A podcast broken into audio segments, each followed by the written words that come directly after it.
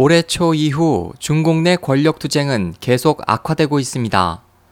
불만의 목소리를 내는 사람들을 질식시키기 위해 중공 당국은 최근 인터넷 언론 감시를 강화했습니다. 따라서 사회 모든 계층의 더 많은 사람들이 중공 통치의 합법성에 의문을 품게 됐습니다. 영국 파이낸셜 타임즈 베이징 주재 기자인 자밀 앤더리니 기자는 최근 중공 당교에서 당원들을 인터뷰했습니다. 당원들은 과거에는 누구도 감히 꺼내지 못했던 주제인 중공 붕괴 시기를 화제에 올렸습니다. 주요 매체들은 파이낸셜 타임스가 지난 20일 게재했던 사설을 전제했습니다.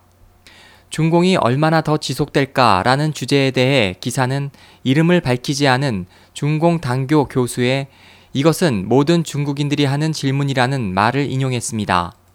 사실 이는 1989년 육사 테나먼 학살 사건과 구소련 해체 이후 있어 왔던 질문입니다. 평론가들은 중공이 국민들의 신뢰를 잃었고 위에서부터 아래까지 사회 모든 계층이 중공 붕괴의 날을 고대하고 있다고 말합니다. 붉은 요람이라고 하는 중공 당교조차 이를 부정하지 않으며 그들은 중공이 실제 붕괴할 때 무엇을 해야 하는지를 계획하고 있습니다. 독일에 거주하는 전제주의 연구학자인 중웨이광은 중공은 권력을 쥐고 국민들을 착취하고 억압한다. 국민들은 자신들의 권리를 방어할 여지도 없다. 누구도 중공을 믿지 않으며 더 이상 중공에 속지 않을 것이다.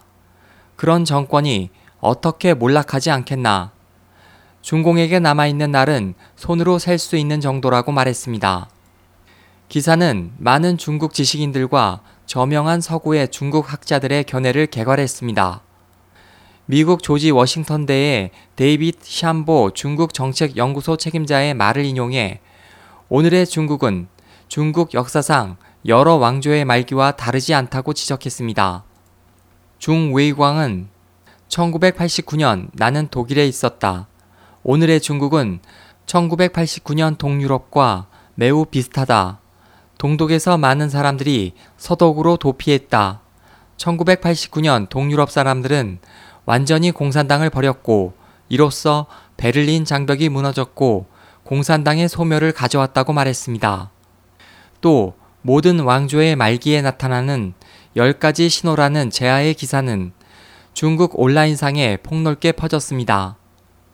기사가 꼽은 중공 말기의 10가지 징조는 첫째, 사회 동요 및 관민 대립, 둘째, 이데올로기 혼란, 민심 불안정, 셋째, 사회 통제 강화, 넷째, 세수 혼란과 강제 징수, 다섯 번째, 지폐 남발과 화폐 가치 하락, 여섯 번째, 퇴폐적인 상층부와 고통스런 중하층. 일곱 번째, 진보하지 않는 경직된 체제. 여덟 번째, 상승 여지가 없는 중하층. 아홉 번째, 군 부패 및 도덕 저하. 열 번째, 찬양 선전입니다. 중웨이광은 특히 2004년 이후 지난 10년간 중공은 매우 신경이 날카로웠다. 국제적으로 벌어지고 있는 중공 탈당 운동이 중공에 가장 근본적으로 해체하고 있기 때문이다. 이것이 10년이 지난 오늘 중국인들이 중공을 더 이상 믿지 않는 이유다라고 말했습니다. 그렇다면 무엇이 중공 붕괴를 촉발할까? 여기에는 여러 의견이 있습니다. 일부는 경제 위기를 말하고 다른 일부는 사회 갈등이 아랍의 봄과 같은 운동을 이끌 것으로 보고 있습니다. 또 다른 일부는 평화적인 변화 발전을 말하기도 합니다. 여기서 한 가지 부정할 수 없는 것은 중공 고위 관리들은 이미 몰락 이후에 도피 준비를 하고 있다는 것입니다. 그들은 그날이 다가오고 있다는 것을 알고 있습니다. SOH 희망지성 국제방송 홍승일이었습니다.